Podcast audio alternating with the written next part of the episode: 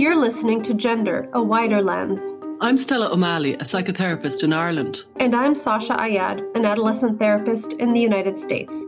Since 2016, my practice has been exclusively dedicated to gender questioning teens and families impacted by gender dysphoria.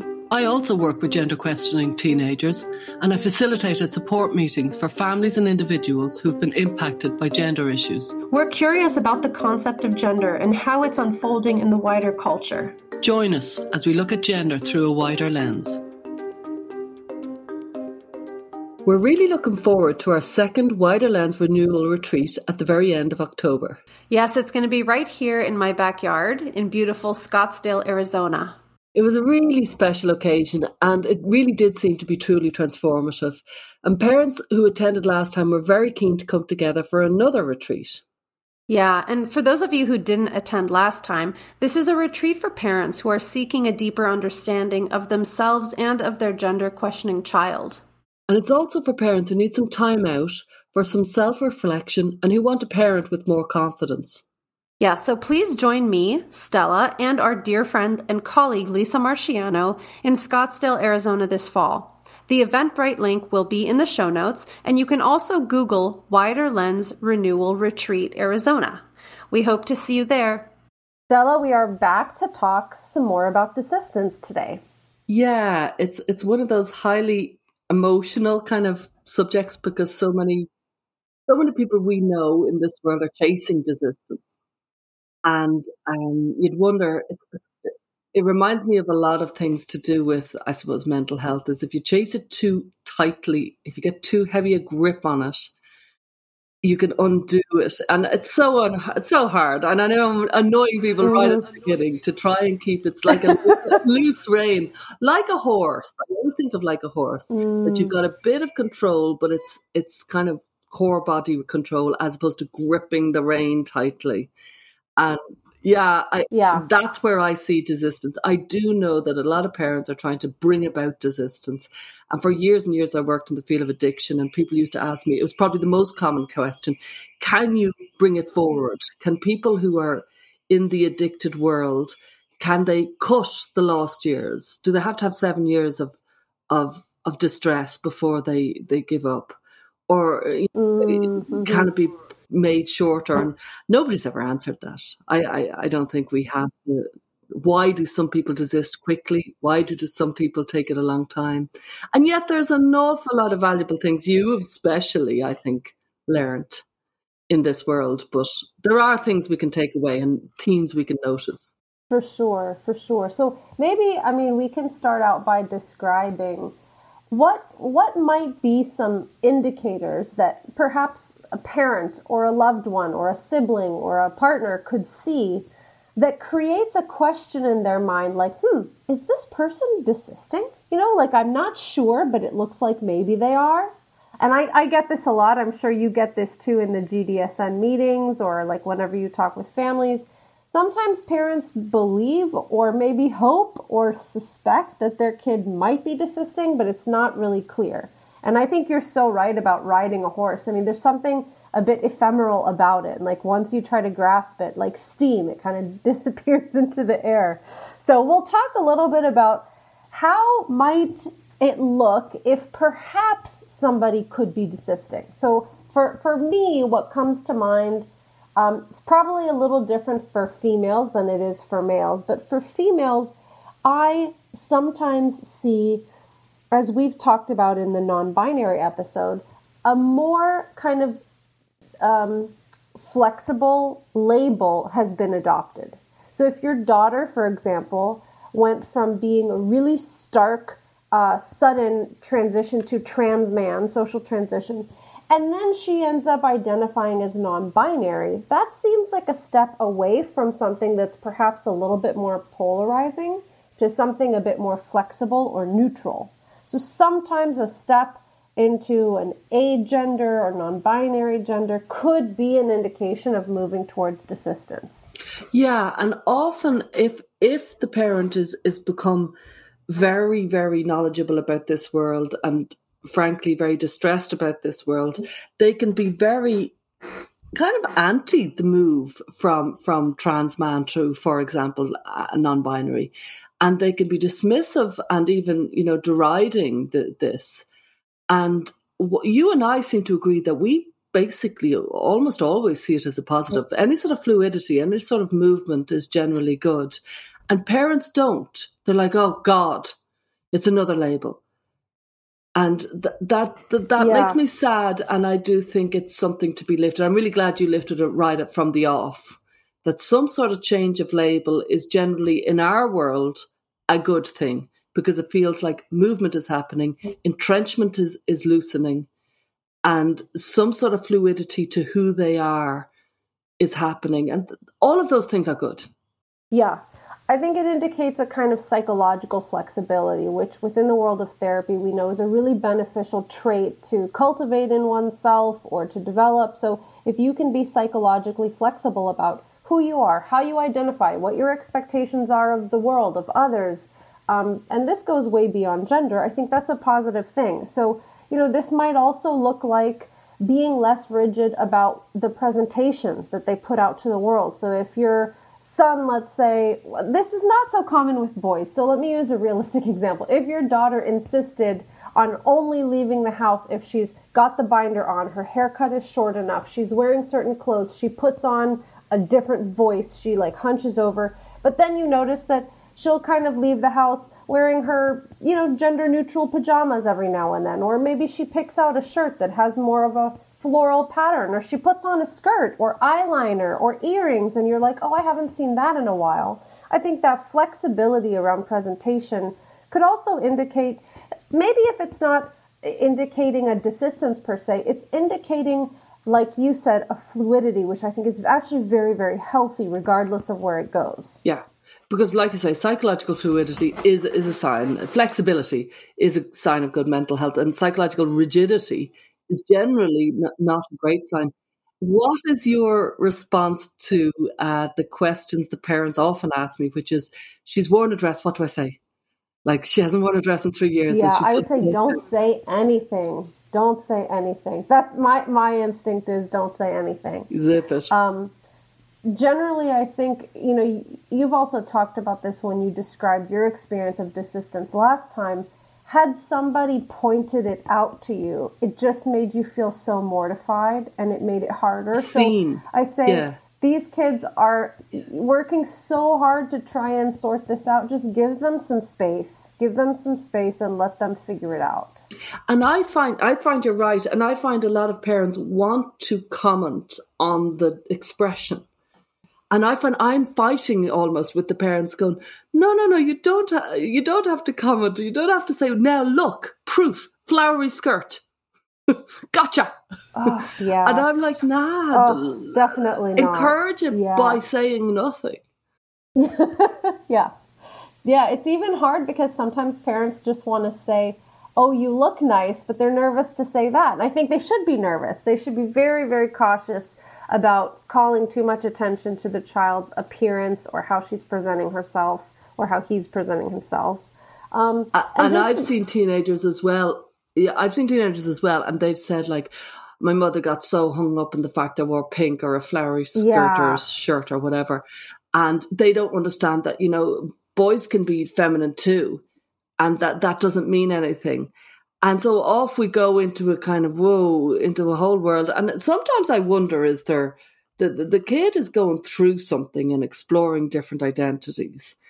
And the more that the parent maybe questions them, the more that the child feels hassled to to land and label themselves. If you follow me, because you agree, yeah. I totally agree, especially because this is a time of exploration for all teenagers, and so they're in a place of flux, perhaps.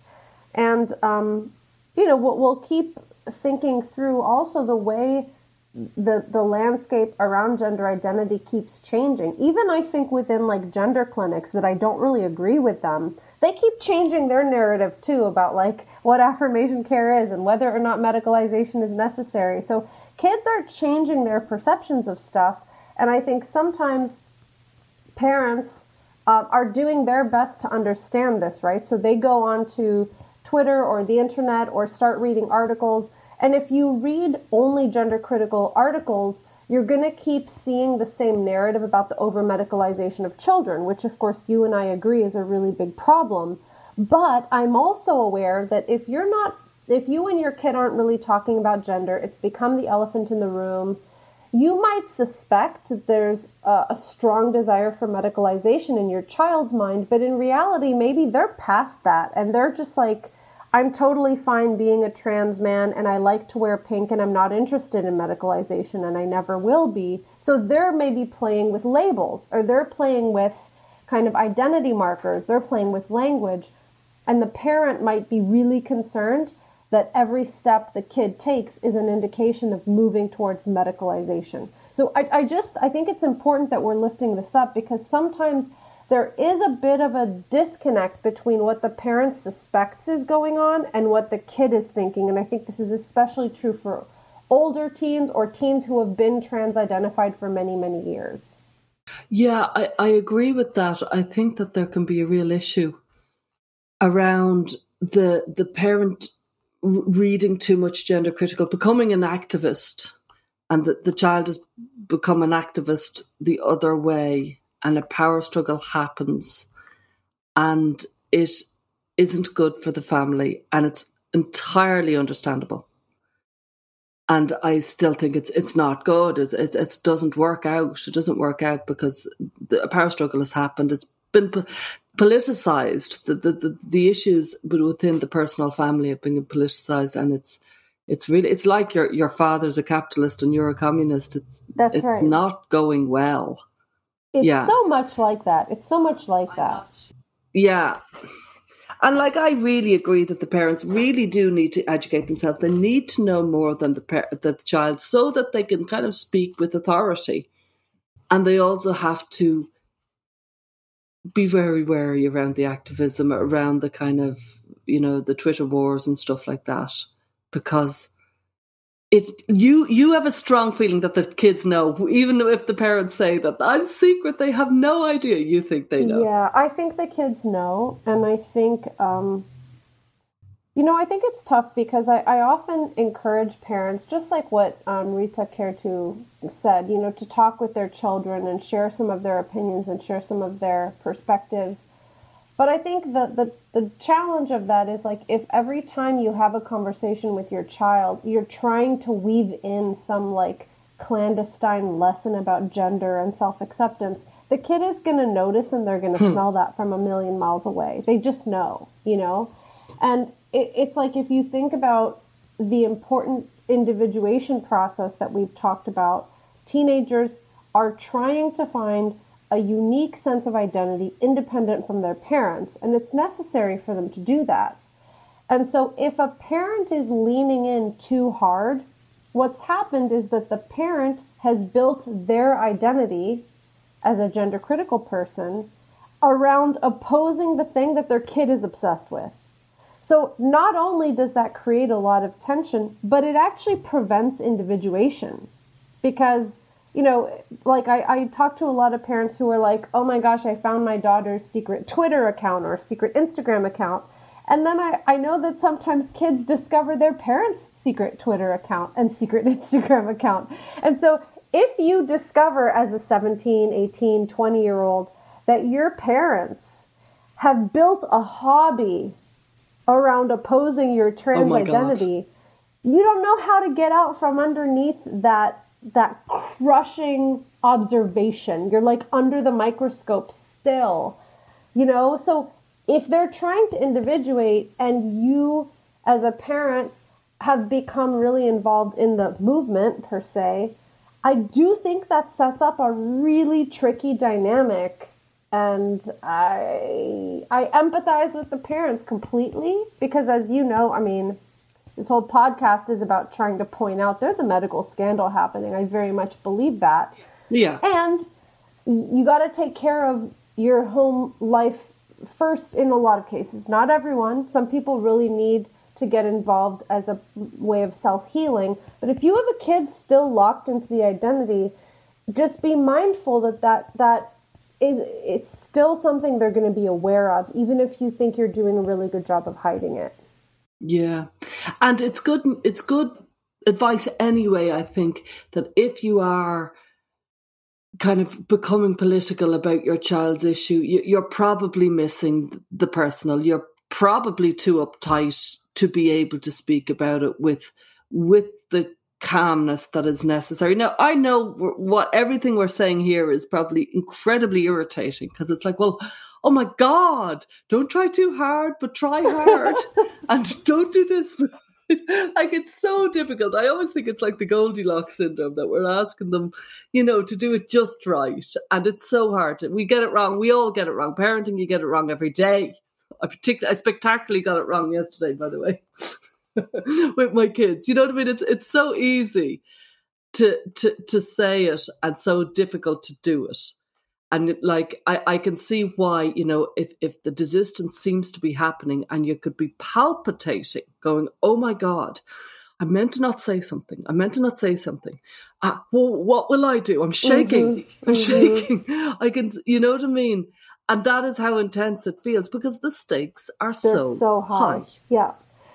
That's that's the problem. It feels like you're on a cliff face. For sure. And you're supposed to be relaxed about the fact they're walking along it. I know, I know. And I, I feel the same way in therapy. I mean, I've had many moments in therapy where my heart is pounding out of my chest and I'm there's almost like a Rolodex in my mind of like, what should I say? What should I say? If I say the wrong thing, I could, this person's on a tightrope and one side is safe mm. and one side is not safe and i'm like terrified of saying the wrong thing so there's i don't mean in any way to imply that this is really easy just don't don't say the wrong thing but no. i just i want parents to be mindful of that just so that they have that awareness because it's such a tricky dance that parents and kids are are playing together it's like this complicated dance and um, incredibly and desistance always feels uh, so precarious. Like it always feels like it's so slippery.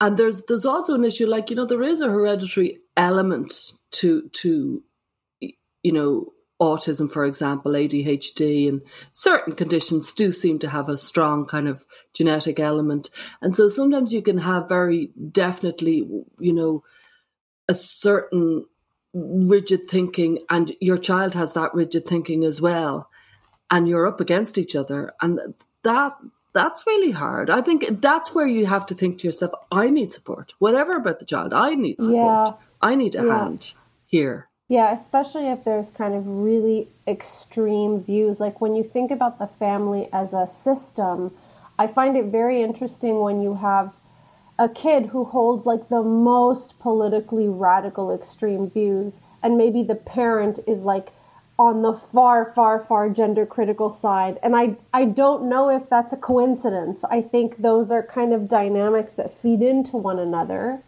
So you're right. I think if there's a tendency towards very rigid black and white thinking within a family context then lo and behold, around the teenage years, like you said, kid takes one pole, the parent takes the other pole. And so, you know, to, to kind of return back to the question of desistance, if you are a parent in that place and you are watching your child develop what seems to be more flexibility around it, I think the moral of the story is don't go talking about it quite yet. I would really give it some yeah. time. And as a, as a rule of thumb, what I say about this is just that if you feel like your child has had a good solid, you know, six to six months to a year where they're referring to themselves with their birth sex and they're kind of the ones initiating this return to their natal gender, then maybe after a long solid time there, you can um, kind of revisit it and say, you know, I've seen you experiment with your identity and your aesthetic for a while, and you seem to be pretty happy. You know, if you ever want to talk about it, I'm here. And that's a neutral way of saying, you know, I'm curious of what's happened with you. Oh. Sasha, that's lovely. You'd be a lovely therapist for me. um, I think you're right. I think, you know, it reminds me of when the kid first comes out, maybe as trans, and uh, me and you often say, play it cool, like yeah. zip it and play it cool. Yeah. Don't go all in, don't shoot your mouth off you know, d- don't get, get frantic, pull back and, you know, kind of go quiet and have a think. The very same with the desistance. Play it cool. You know what I mean? Don't over over play your hand at all. And what I loved about the way you phrased that was you said, and you seem happier.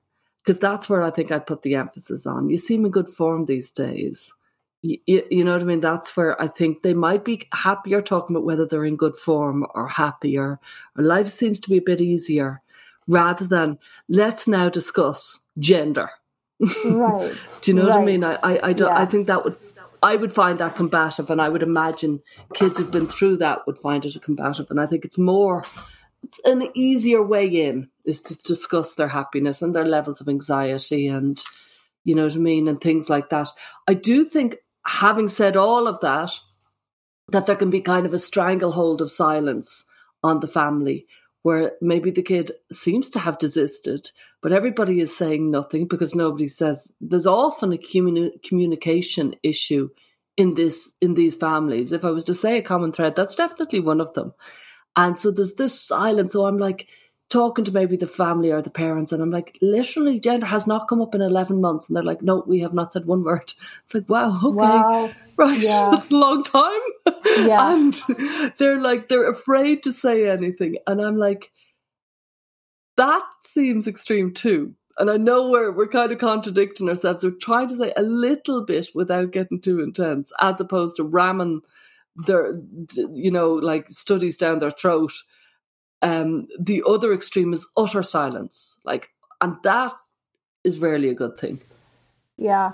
I mean, when, when I think about what you're lifting up here, it's like there are underlying communication challenges in each family. We, we all we all experience those. So the key is that gender is to exacerbate or kind of bring about the pre-existing communication difficulties in a really concentrated manner. So if this is an avoiding kind of family, then they're going to be avoiding till the cows come home. And then if this is a very combative like arguing and debating constantly family, that's going to happen in this context too. So I think it always brings out whatever difficulties pre-existed in the family. So I think I think you're right. I think having that long long period of silence, I would guess in a family like that, maybe that's just one of the challenges they face with communication. Maybe they're the avoiding kind of family. But what about um what about timelines for desistance? Because I know you work with parents and you also work with parents of desisted kids. So I'm really curious about that. But I've had a lot of parents ask me, you know, if my child was going to desist, how long would it take? And what I tell them is, we don't know. And if anyone says they do, they're probably wrong because this is a new new cohort and we're still living through it. We don't really know. I've heard stories of kids desisting after a few months, and then I've heard stories of kids seven or eight years later, which is shocking, desisting. So um, I just don't think we have a lot of information because, you know, the, the puberty blocker studies and the early affirmation, it may not even have the same outcomes today given how different our culture is and how detransition is becoming much more common. And there are kids identifying as trans but not taking any medications. Like this is a new world. So i don't know if our old information about desistance and persistence is going to apply very well right now Yeah, I'm so glad you said that because I find people cling on to the 85 or 80% desistance thing. And I'm like, yeah, that was that was the old world. That was pre this gender explosion. And we, we can't we it's it's comparing apples and oranges. And we actually don't know. And anybody who says they know, anybody who's given you a timeline, be very wary. Be very wary because I I think it's quite clear that we're in the middle of it and we don't know. A lot of people talk about maybe five to 10 years for detransition, that there's a cycle there. There's some sort of, I know the Swedish study that was a very long term study over 40 years of people who trans, that there's a plummet after 10 years. So that, that That's kind of interesting because that's before any sort of trans explosion. While this new one, we don't know who are these kids. Like I see in my own kids, teen, my teenagers class, there's loads of gender, loads of gender stuff happening. This wasn't happening five years ago in Ireland in this level, and so I, uh, my feeling is they'll cycle through this. That the, this is what's going to happen in Ireland. Who knows? I might be completely wrong, but I haven't seen. All I know about the timeline is that it comes in like a rocket there's generally an unknown period of time where the child was nurturing it and the parent wasn't aware. So it feels like it come, came in like a rocket, but it mightn't have actually. It might it might have been very slowly being built, and it feels to the parents that arrived like a juggernaut. But they found out about it very quickly. Uh, not very quickly. They found mm-hmm, out about it in a very mm-hmm, large mm-hmm. chunk after maybe six months, 18 months of, of the child studying it. I hope I'm making sense here. And then it tends to linger. That's my feeling that I'm not seeing too often. I know I've met a few parents that they came to meetings. They were the child was very early in the identification, and the the parents did quite radical things like brought them off for summer, you know, on a road trip and things like that. And those kids moved out of trans identification, but generally, when it comes, it tends to linger. That's what I've noticed. Yeah, yeah, I would say the same thing is true. And I think um, I just want to anyone who's listening, you know, who might be researching a lot of the gender critical materials, which I think are very important and very valuable because they offer a counterpoint to affirmation. But I also want to just lift up the caveat that. Um, there i don't believe that there's a specific point in time for example where the kid is a, in a point of no return. I have seen young people desist or detransition at so many different stages in the process that are sometimes surprising. Like for example i know that it, it sometimes feels like beginning a medical process makes it a lot harder to come out of the identity which could have been true i think in previous years when they were medicalizing kids yeah. with the puberty blockers and the Dutch protocol. I think that's true. But I think now there are so many unexpected stories of the way this is showing up, how kids are conceptualizing themselves, what the meaning of medical intervention uh, is. I think it's shifting and taking on a new kind of um, significance all the time. And I, I'm hoping and I'm thinking that medical intervention is going to be de emphasized even within the affirmative care model. I have a suspicion about that because I think, on one hand, there's the um, complete uh, access granted to anybody who wants medical intervention. Like the radical, radical trans activists say that is a human right to have access to these medical interventions. But I actually think the the young people, especially, I mean, I, I have to say, I'm I really enjoy the kids that I work with. They're all incredibly intelligent, and I think a lot of them are starting to feel a bit suspicious towards the medical industry. And I think there's going to be a whole new cohort of trans kids who have their own conception of what it means to be trans, and they're going to say, you know, get your medical equipment off our bodies. We don't need you. We can be yeah. trans and we don't need any kind of modification. So I suspect and wonder about and think that that might be the next wave. And even though it's not the most logically coherent perspective, because it's not the same thing as saying gender dysphoria is a medical condition and in order to treat it, you need to transition. But you know what? I think it's a lot healthier to have the kind of autonomy and freedom from being a medical patient forever, even if you have some unusual ideas about what it means to call yourself a man or a woman. Wow. Uh, I see this, I think, in real life in Ireland because there isn't such an emphasis on medicalizing children in Ireland. And I see these trans identified kids who are just not even thinking about medication. It's not in their brains there. And they're like, my mommy thinks I'm going to be medicating. I'm not going to medicate. I wouldn't touch it. It's crazy.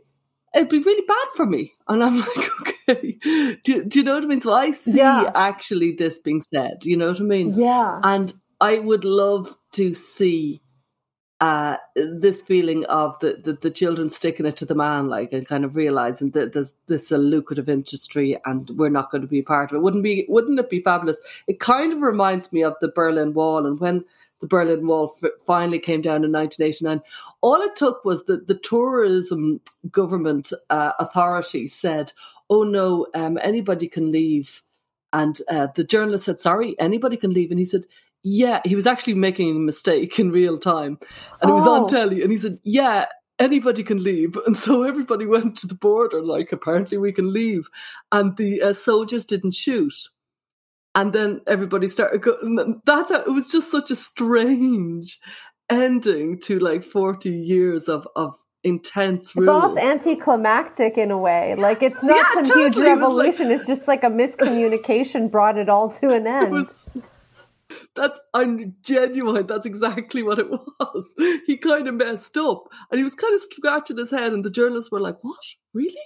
And it was being recorded. It was on telly, and that's how it happened. And the soldiers, key thing, the soldiers didn't shoot when uh, people started leaving, and so this could end in a kind of little kind of like this that the children just say, "I'm not going to medical." I I hear it often that I'm trans, but I'm not going to medicalize. The medical thing seems a bit much. And I, yeah, great, bring it on. I, I really think that would be perfectly fine. It's just another, and honestly, honestly, one thing that the gender explosion has lifted is this heavy emphasis on on looks has really impacted children in in such and the heavy emphasis all those selfies and all those photos that we've taken of our children th- thousands of photos from the time the child is uh, like less than a week old. We've got hundreds of photos, and it goes on and on. That hasn't gone well, and so I think that has been lifted in a very big way by these children. It's something to do with the looks, the emphasis on gender, the emphasis on gender roles, on your brand as such, and I think there. I do think that has been a major factor on society. We hope you're enjoying this episode of our podcast. We work very hard to maintain high quality content for this show, and we're grateful to RIME and GenSpect for supporting us. RIME, or Rethink Identity Medicine Ethics, is a non profit organisation dedicated to improving long term care for gender variant individuals. Visit rethinkime.org to learn more. And GenSpect is an international alliance of parents and professional groups whose aim is to advocate for parents of gender questioning children and young people. If you'd like to become a patron, you'll have access to weekly transcripts and special Q&As and you can join our listener community. Now back to the show. You you touched on um, the kind of parents that you have met through the GDSN who have desisted kids, and I want to talk a little bit about what what have parents done in your experience that has been successful in helping their kid to um, stay mentally healthy, stay engaged in life, continue on with the developmental tasks, and oftentimes that can lead to desistance, right? Because what what often happens is that a kid takes on a trans identity and that takes over their life. They start dropping out of all their favorite hobbies, they get depressed, they lose their friendships. That's not healthy. So, what have families done in your experience, those kind of radical interventions that help keep their kid just on a healthy path? Yeah, well, radical interventions is a key point that they, I, I've noticed among these parents is they've had the confidence to to to carry out a radical intervention because you have to be very confident to say I'm going to bring them, I'm going to bring them down, you know, to South America for the summer, and everybody else is telling me no, no, they need their friends, and no, no, they need that, and they're like, no, I know what my children need, and I'm going to do it, or I'm going to move school, and everybody's and so I, I think that the quiet confidence of the parents is a very bitter pill for other parents who like myself who are less confident in their parenting to hear about.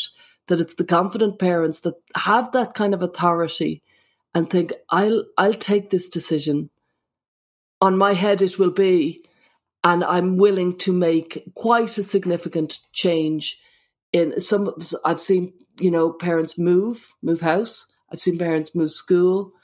I've seen parents um, go away for an extended break.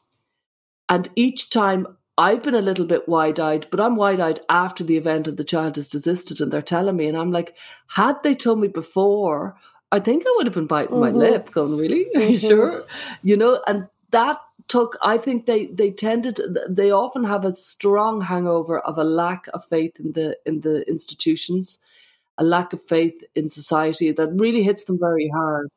If they had the confidence or some sort of wherewithal, strength inside to say, I'm going to get my kid out. That's I, I think that's that's very difficult to hear, but it is something I have noticed. Yeah. I mean, this lifts up something that we talked a lot about at the retreat, and we've talked about on the podcast before. Is just, um, I think the the level of parental authority when paired with a really strong relationship with their child can be kind of a game changer, right? Because, like, let's say you don't have a strong relationship with your child and you just use this kind of iron fist in parenting, that is not going to be successful, right? And on the other hand, if you have an incredibly close relationship, but your child holds all the power in the family, it's going to be very hard for you to use your kind of love and relationship to influence them in a positive way. So it's like this combination of authority and also connection and and one thing that I've noticed, like in desistance stories that have come across my path over the last six or seven years, is like parents who are able to find a healthy support system. It, not only through parent groups, though that can be incredibly transformative, but also like if you can find a therapist who can help you kind of coaching you on your parenting, but a therapist who understands the gender thing, right? So not a therapist who's telling yeah. you to just affirm and go along with it. But a lot of parents I've met said at the beginning of this, I was a total mess. I would like burst into tears every time we talked about gender. And then I got a therapist and she just helped me figure out how to show up and be the kind of parent that I want to be, how to be confident, right? How to find my authority. And that's really, really important. So I think I think we're talking about parents who are kind of like proactive, right? I think that that's the element that I'm hearing yeah. and what you're saying and what yeah, I'm saying. Yeah, that's a very good point. Yeah. Proactive. Um, I I do think that you know there's a. I'm sure I've said it before. There's a therapist in Ireland who doesn't see the children and only sees the parents, and I do think that's a, a very well known therapist, and I do think that's a really good idea. I do think that this idea of get me a therapist for my child is maybe significantly wrong-headed sometimes. And sometimes actually support for the parent to make sure that they have a family and a household that they want can have more of an impact than the child being brought to therapy and as in you have the problem what's wrong with you? And it, it kind of lets the parents off the hook in a way when actually it's there's more maybe there's more help to be got if the if the if the child, parent goes. And anyway, there's very few therapists out there for the children, and there's a lot more out there for the parents because a lot of therapists won't work with teenagers these days because they're afraid of you know inappropriate accusations of conversion therapy and things like that. And so I, I think some some parents believe that there will be no therapists out there for them, and I'm like, they will. They'll see you. They mightn't see your kid, but they'll see you. Not not half as many will see the teenagers. Um, I do want to ask you though, do you think desistance manifests differently in boys? Yeah, um, I can't speak with as much confidence with the boys, but I will say that desistance stories that I'm more kind of know more intimately have been really out of the blue and surprising. Um, I think I think the boys take longer to desist. I mean, I know that's like a rumor, but I that is anecdotally been confirmed in my experience. It's, a longer journey. I don't know why exactly, but they seem to be a little bit more stubborn, I guess.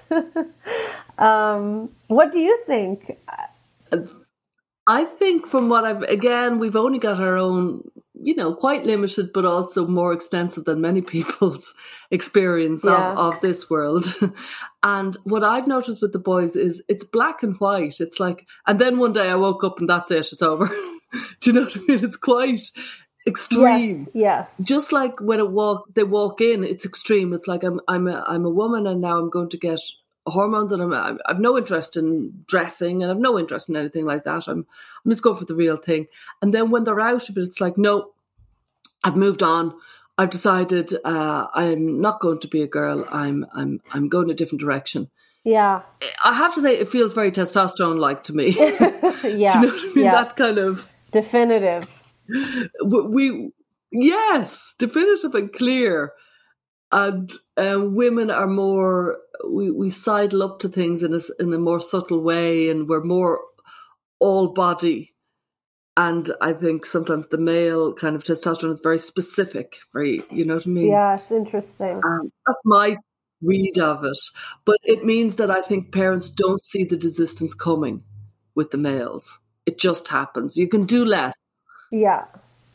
as far as I can see. you Yeah, know. for sure. I think it's really interesting.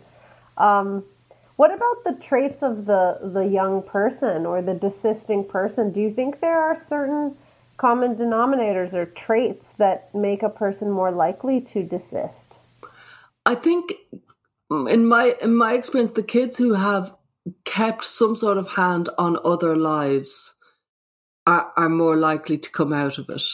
So that might be they might have remained in their sports team or they might have remained in the band or something. Anything that wasn't just if they've totally gone all in, it's harder to to come out. And if they can if there's there's some friends in their life that are not completely wedded to this whole thing who are just rolling with it, they might you know, there might be a thing. I think that's a, a golden thread that I have noticed, definitely. Um, yeah. And what about yourself? Yeah, I think it's it's true. I think the way I think about it is like a dilution, right? So like if gender is the only thing in a person's life, it's very concentrated.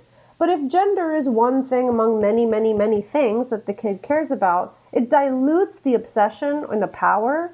And so I think that's a great way to continue having new perspectives on things, you know, keeping yourself engaged. And and it's even sometimes something kind of mundane. Like I remember um, this is a long time ago. This is like the the second wave of desisters and detransitioners when Pique Resilience Project was together, which is Helena and Oh, Dagny yeah. and Jesse and who was the fourth person? It feels like an age. Yeah. Um, they they were talking about how I think for, for a couple of them were saying, you know, once I had bills to pay and I had to have a job and I wasn't just a, oh Chiara, duh, Chiara is number four, and I wasn't Of just course, sitting in my yeah. room on the internet like obsessing over gender. It just like had less power in my life. So sometimes it's just a matter of meeting the kind of developmental tasks that are present in your life as a teenager or a 20 year old or something. Once you're busy with life, sometimes this just becomes less intense. Well, and that's what I've heard as well from detransitioners. Like when other things came into my life, I, I did this just seemed like a hassle, and, and I didn't need to be doing it. So it's amazingly similar. It's and that's why we always talk about expanding the child's life. You know what I mean? Bringing more things in, and they want to narrow it all down. As in, I've got one holy solution, and this is to be gripped. Um, I I think it's it's nice to hear. I've heard a couple of schools I've been working with, and they've talked about a culture of desistance. And I think that's a, a beautiful kind of concept that, like, maybe if one kid desists in the group, other people desist. And I've definitely noticed that, that one kid desisting gives permission to people in that school to desist. Uh, it's, it's, it's, it's ex- almost frightening to see the power of one kid, to, you know, Well, either desisting or transing. It yeah, I know. both directions. Yeah. I know. Yeah, it's something, isn't it? Yeah. And I, I, I just feel that so many people are at the mercy of waiting for the social contagion to come round, if you follow me. And it's very hard to force it. And yet the environment really matters. If your kid is in like super trans, super, super, super affirming, you really are asking them to effectively uh, push against a wind that is really a heavy wind. Why would you ask the kid to do that? You you try to create a climate that is kind of conducive to some sort of movement. That's right. I think that's so important because mitigating unhelpful influences is like number two strategy. It's always like build your connection, mitigate unhelpful influences, one of which is the internet, right? Yeah. If there's a, I mean, if you and dad or you and mom are literally the only two people in the whole world of your child disagreeing with their identity and everyone Yeah. else is treating this like the best thing that's ever happened, it doesn't matter how knowledgeable you are. It doesn't matter how uh, you know what strategies you try to accrue throughout the years. You are really in, in an uphill battle. So uh, just to kind of touch on what you said about the GDSN parents, I completely understand why sometimes parents decide to take pretty drastic means to just get their kid out of the little bubble. Go Yeah. expand your life. Go connect with other people. Go experience different ways to live and be and Go, yeah. And that's, I, I think we lost a lot back in the day. People used to, like, I used to visit my granddad every summer because that's what we did for a holiday, if you follow me. And, you know, there's real wealth in go and visit your sister and stay there. And I know she'll annoy you, but honestly, it's good for the kids. It doesn't have to be throw money at it and go in a hotel. There's sometimes more wealth in go and visit the family in other areas and one you're giving them a, a kind of a, a context of the you know the, the bloodline the different lives the different kind of parts of our family.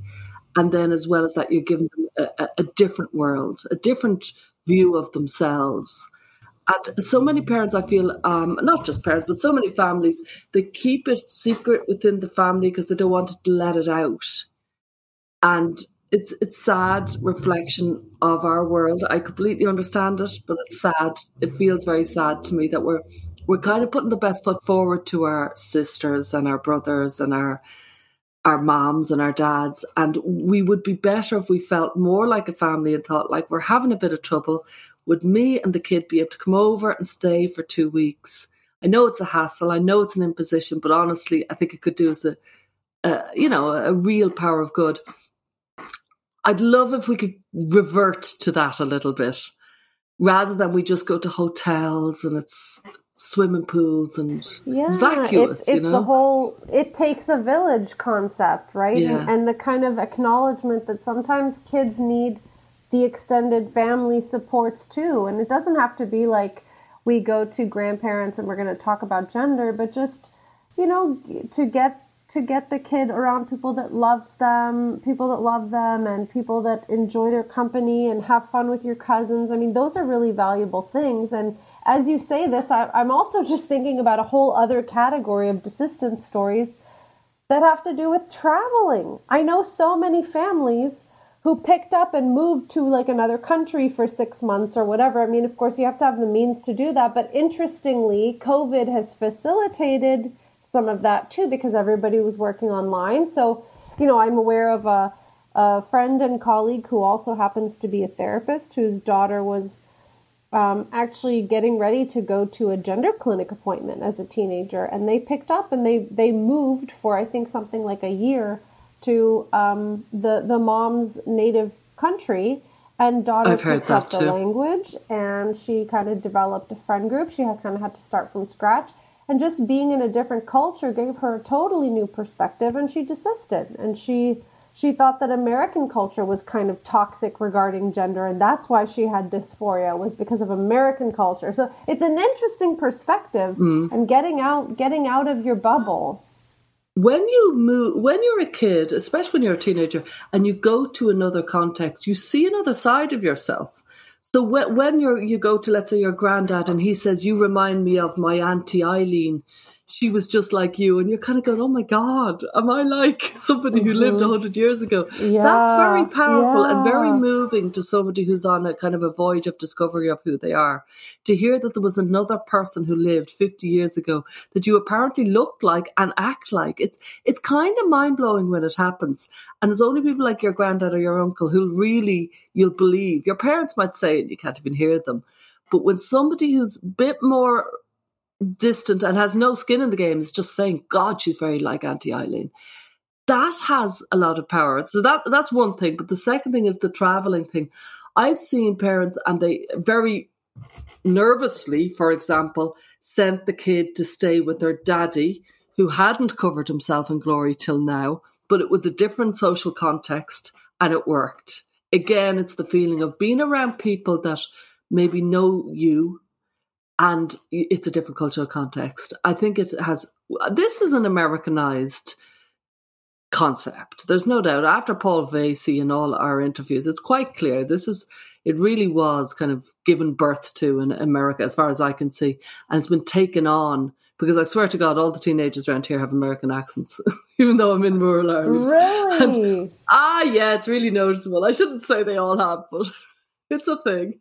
Can you do And your the- best American accent for our audience, Stella? Oh, okay, I'll try. I can't, no. I'm Just too come shy. on. Everyone's going to Okay. be waiting for it now. Okay, okay, I got it. I can't. No. I've got performance anxiety. I'm literally blushing. You are. Stella has turned pink. She looks like a strawberry with hair. I have, I have. No, I can't do an American accent. It's too embarrassing. But anyway, a lot of kids have this American accent, and there's an Americanism. This feels like an American import over here. And the more it gets seen as this is an American American cultural thing that has happened, and it's it's it's accepted that there's other cultures that look on it in a very different way. And I'd be all for bring them to Samoa, bring them to South Africa, bring them to different places, let them see other cultures ma- navigating things. I think that's really powerful. And I, I'm surprised, if I'm honest, more families who tell me about, for example, the two big influences is the internet, the second is the school. And I'm like, well, you can definitely do something about those two things. You you really can. You can go to a place for the summer with bad Wi-Fi that has a different cultural context. You can do that. It just takes a lot of effort. And sometimes when you're filled with fear, you can be uh, paralyzed. And that's what I think happens with the, with the parents. And instead, they get completely paralyzed into knowledge, as opposed to pull out of that and and take take a move. I think it's got much more impact. That's huge, Stella, because I, I think parents sometimes feel like they have to debate their kid out of the trans identity. And I think what we're saying is in all these desistance stories, what tends to make a difference is actually way beyond the gender. It is not in the context of discussions at home in the bedroom. It is in the context of living your life, expanding your child's perspective, thinking outside of the box, you know, getting creative with how to do this. Because every family has kind of a different level of resources and means, but there are creative ways. Um, I remember one time I was running a parent meeting and a couple of parents showed up and behind them were like a set of string lights and it turns out that they had bought a van and like decked out the van or the RV and they were on a giant road trip with their child which was fantastic. I mean I that's a great that. idea. I know lots of families who decide to do that cross country road trip they've always wanted to do. So Yeah. thinking outside the box is really important and it's not just about gender and politics and debating and language. It's it's broadening and it's big picture things. Yeah. Oh, that's lovely. What do you think parents should do? Because it's a common scenario where the kid seems to have desisted. There's a bit of a silence around the whole issue, but they seem to have. But the name is remaining and the pronoun is remaining. Mm-hmm. And it feels like everybody's gone into a, a kind of stagnancy. Yeah. I'm always a bit uneasy about that scenario, and I hear it quite often. I really do hear it quite often.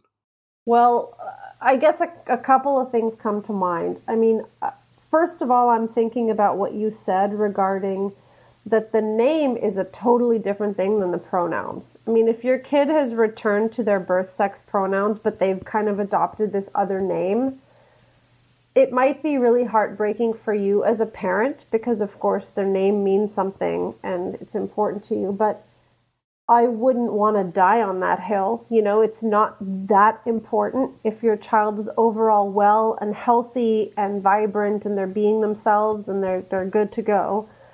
Um, I another part of me feels like if a significant amount of time has elapsed, right, where it seems like they're pretty solid and comfortable in their birth sex identity or they're they're happy and they're doing well, in in periods of transition it might be worth a conversation. So for example going from i mean this is not happening in middle school but middle school to high school in america high school to college college to your first job. Oh yeah. You know it, it that might be valuable to say you know a lot of times when we transition from high school to college for example it's a chance for a fresh start. Nobody really knows us I mean, it might be if you ever kind of wondered about going back to your birth name, it might be an, a, an opportunity to experiment with that there.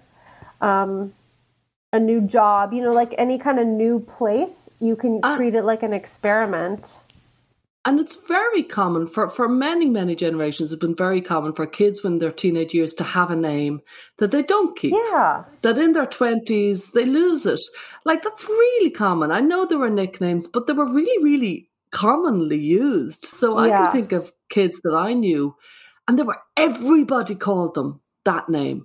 And then you meet them when they're 25 and you call them that name, they go, oh no, that's not my name anymore. I've gone back to the, the original name and it's only people from that era that call me that. Do you know what I mean? That's that that happened very often. I know there was there was a kid from my middle school whose name was Cockroach. and I'm pretty sure that if if I caught up with him now, he's in his 40s. I'm sure he's not going by cockroach anymore. There's a there was a bloke in my town called Smiley, which is lovely, Smiley, and I met him a while ago, and I said, "Oh, Smiley," and he looked Obviously, you haven't been called it for 20 years. Like, what sort of fool are you calling me small? Stella's in regression. She's still pretending she's a child. That's pretty funny. And I was the one who was embarrassed. I was really like, oh, yeah, sorry, I suppose that probably was a nickname. And you probably do have a real name. yeah, I think it happens very often. And it's just, it happened this time in a very serious context with a very heavy weight on it. So the parent has come to hate that name and hate everything it stands for. And yet you and I are kind of going, ah, let that go. Let that go. I think the pronouns, personally, I, I would be moving towards, if at all possible, the birth sex pronouns. I, I really do think it. There's something about the other. Well, I might be wrong, I'm, you know, but I, I, my own feeling is there's something feeling con- incongruous about using the opposite sex when when it it doesn't make sense anymore. And sometimes, well. I mean, that that can be a bit of a barrier to desistance. Like if a kid is still yeah. in high school and let's say in grade nine or ten they came out as trans and asked all their teachers to use this other pronoun, maybe by grade twelve they're back to being pretty gender typical. They're not making a big deal about pronouns at the restaurant or at Starbucks or whatever. But the school is still using the pronouns that they asked for two years ago, you know? That might be an opportunity to say, hey, you know, and again, be very careful because if you push too hard or if the kid can feel like you're trying to do something, it might just create a little bit of friction. But that might be a time to say, looks like you don't really care what pe- what pronouns people use in public. I'm wondering when you go to college, how do you think you'll apply? Are you going to put she her again? You know, you just you might or you might see what they say on their yeah. application. But if there's a kid who's ostensibly desisted in every other way and the last holdout is the pronouns that they asked their teachers to use 2 years ago, I wouldn't be surprised if their college application has first sex pronouns in it. I have seen on applications, well, I have heard tell of applications where the parents said, maybe you should put in your birth sex pronouns as well as the other ones. And they have. Yeah. So he, him, she, her. Like all the above. And fair enough. Take it. Yeah. I me, you, you, them. But um, I, I think what you're lifting is so important that all of those periods of transition from from you know middle school to high school, high school to college, any sort of movement where there's a new group, a new context, they are very good times for. Well, would you like to make any changes. You know what I mean? They really are. They're they're, they're now obviously that makes it very tense for the parents, and it can feel like entrenchment can happen and things like that. So it, it if you were to plan something, to plan it before that move is yeah. a good time to do it. Yeah. I guess possible. the moral of many stories here is handle all of this lightly. If this becomes too heavy and you're like pining after desistance with every single word you utter to your child, it makes it really hard on you and on the kid. So we would just encourage listeners to, to hold it lightly. And you are probably pining after desistance with every cell in your body. And maybe acknowledge that by getting therapy yourself to to help you yeah. hold it lightly because it's so hard. It's just so hard. Thanks for joining us this week on Gender, a Wider Lens. This podcast is sponsored by RIME and GenSpect, and listener support means a lot to us. The best way to help is to subscribe and review us on iTunes. Follow us on social media, and if you'd like to become a patron, you'll have access to weekly transcripts of the show, special Q&As, and you can join our listener community.